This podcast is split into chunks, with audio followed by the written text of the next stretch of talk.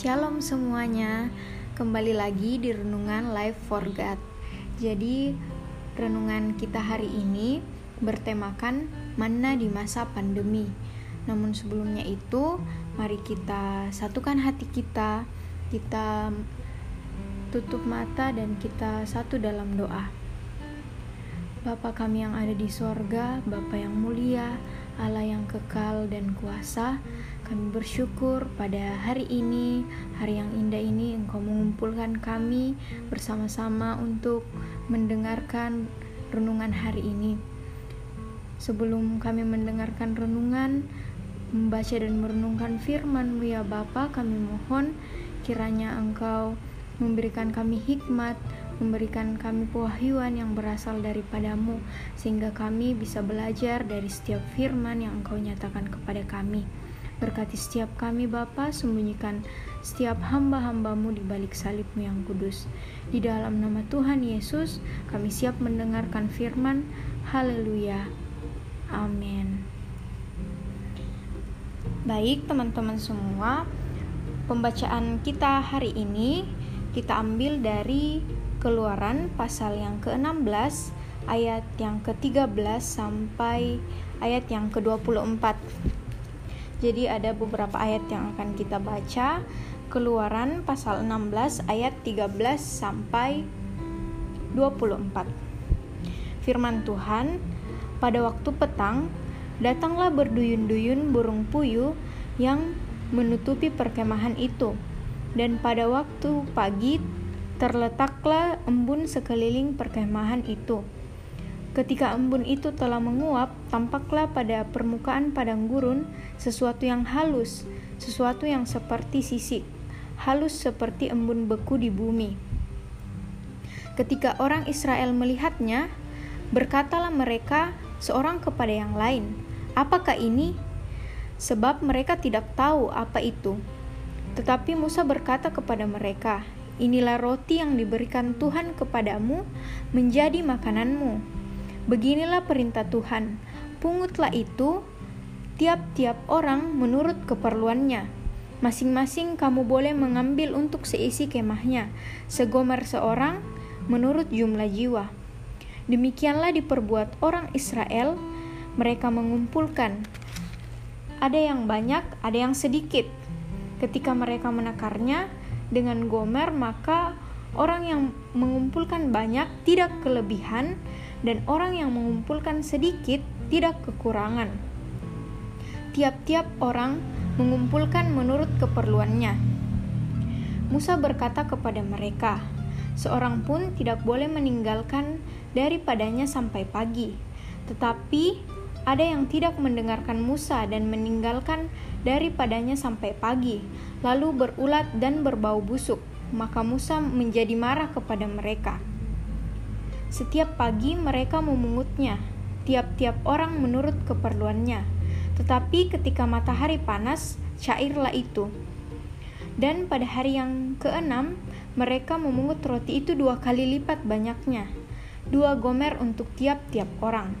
Dan datanglah semua pemimpin jemaah memberitahukannya kepada Musa. Lalu berkatalah Musa kepada mereka, "Inilah yang dimaksudkan Tuhan. Besok adalah hari perhentian penuh, Sabat yang kudus bagi Tuhan. Maka roti yang perlu kamu bakar, bakarlah, dan apa yang perlu kamu masak, masaklah, dan segala kelebihannya biarkanlah di tempatnya untuk disimpan sampai pagi. Mereka membiarkannya di tempatnya sampai keesokan harinya, seperti yang diperintahkan Musa. Lalu, tidaklah berbau busuk dan tidak ada ulat di dalamnya. Baik, demikian firman Tuhan. Jadi, eh, mungkin di masa-masa ini, di masa-masa pandemi ini, mungkin satu persatu yang Eh, kita alami berangsur-angsur sudah mengalami pemulihan. Namun ada juga beberapa yang masih dalam krisis, baik itu secara ekonomi maupun juga secara kerohanian. Nah, dari renung eh, pembacaan yang kita baca hari ini tentang mana yang diberikan Tuhan kepada orang Israel, ada beberapa poin yang ingin saya jelaskan. Yang pertama, mana? Mana di masa pandemi ini mengajarkan kita untuk hidup dengan Allah dan berjalan selalu bersama Allah dengan iman bahwa berkatnya akan selalu nyata dalam kehidupan kita seperti yang kita baca bangsa Israel ini dalam padang gurun mereka dalam keadaan lapar dan juga tidak ada apa-apa yang bisa ya kelola untuk mereka makan di padang gurun. Tapi nyatanya Tuhan memberikan mereka mana di padang gurun itu. Begitupun dengan kita. Mungkin saat ini kita merasa banyak kekurangan banyak krisis sana sini khususnya krisis rohani. Namun dengan iman kita akan selalu melihat bahwa berkatnya selalu nyata yang kita iringi dengan usaha kita. Yang kedua apa pun yang disimpan di dalam ketaatan akan dilipat gandakan tepat pada waktunya. Jadi, apa pun yang kita miliki saat ini, kita harus tetap berusaha di dalam Tuhan agar Tuhan akan melipat gandakannya sesuai dengan waktu Tuhan. Kemudian yang ketiga, apa pun yang disimpan dalam hadirat Allah tidak akan hilang. Maksudnya di sini meskipun uh, kita kekurangan baik secara materi, namun ketika kita bekerja, bekerja di dalam Tuhan, menyerahkan seluruh pekerjaan kita di dalam Tuhan, pasti semuanya tidak akan hilang meskipun secara nyata tidak ada di dalam diri kita. Semuanya hilang apa yang kita miliki.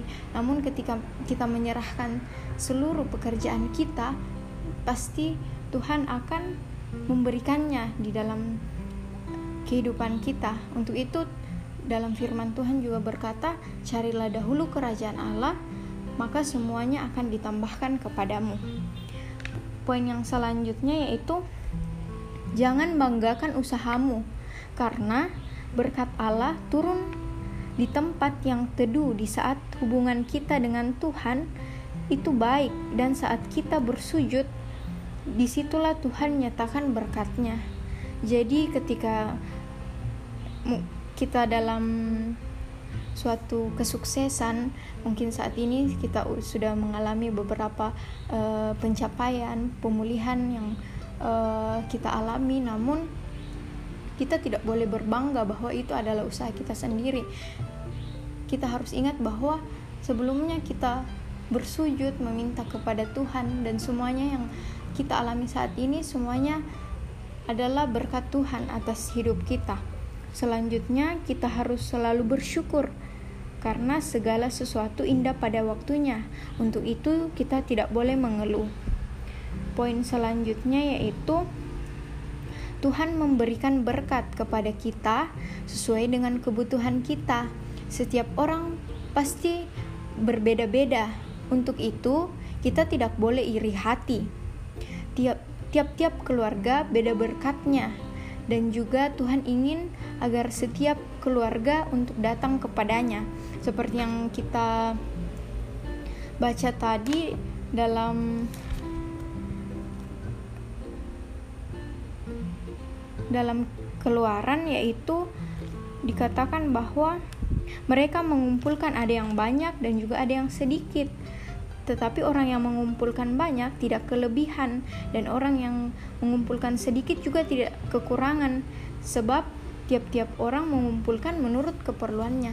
Jadi Tuhan sudah atur di dalam kehidupan kita masing-masing bahwa orang ini berkatnya segini, orang ini berkatnya segitu. Jadi kita sebagai anak-anak Tuhan kita tidak boleh iri uh, ataupun kita juga tidak boleh sombong akan apa yang kita miliki saat ini.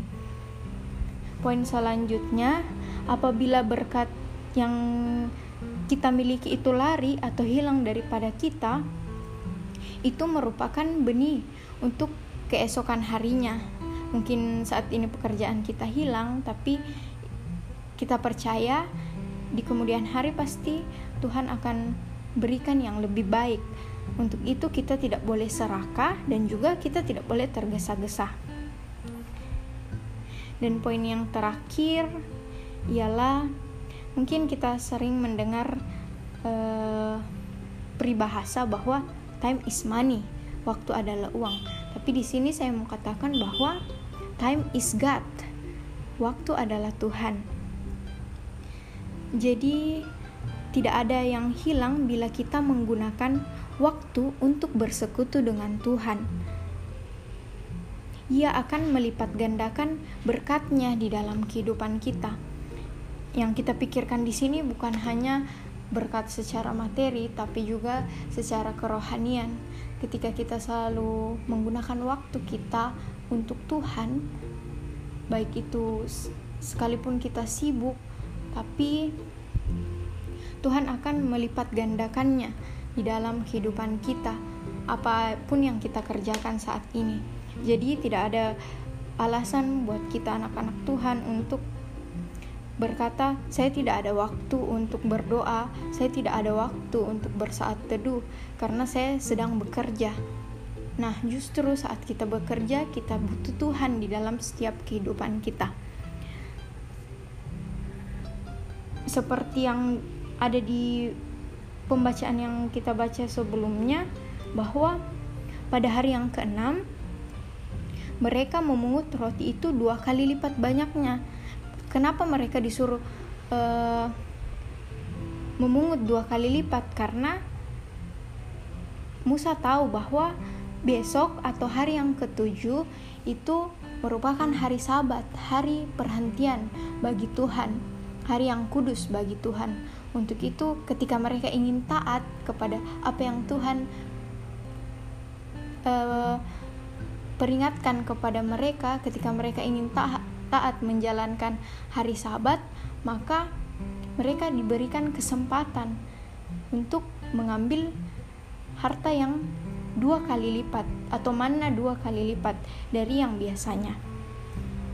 Mungkin itu saja yang bisa saya uh, sharekan hari ini. Semoga uh, mana di masa pandemi ini sungguh-sungguh mengajarkan kita untuk hidup dengan Allah dan berjalan selalu bersama Allah dengan iman bahwa berkatnya itu selalu nyata. Semoga demikian. Mari kita tutup renungan kita hari ini dengan doa. Bapa kami yang ada di sorga, terima kasih buat renungan hari ini. Sungguh luar biasa penyertaan Tuhan di dalam kehidupan setiap kami. Apa pun yang kami alami saat ini Tuhan, baik krisis secara rohani maupun secara finansial, namun kami percaya Tuhan kuatkan setiap kami. Kami percaya ada mana Tuhan di balik setiap masa-masa yang kami alami saat ini. Berkati kami Tuhan dalam kehidupan kami, kiranya selalu terjadi pemulihan dari hari ke hari baik secara rohani maupun secara finansial dalam kehidupan kami. Berkati kami Tuhan untuk selalu mencari dahulu kerajaan-Mu dan Engkau akan menambahkan semuanya di dalam kehidupan kami. Sertai kami hari ini, apa pun yang kami laksanakan, kami serahkan semuanya di dalam tangan pemeliharaan kasih Tuhan. Ini doa kami, di dalam nama Tuhan Yesus, kami mau mengucap syukur, kami mau berdoa kepadamu. Di dalam nama Tuhan Yesus, haleluya. Amin. Selamat beraktivitas, Tuhan Yesus memberkati.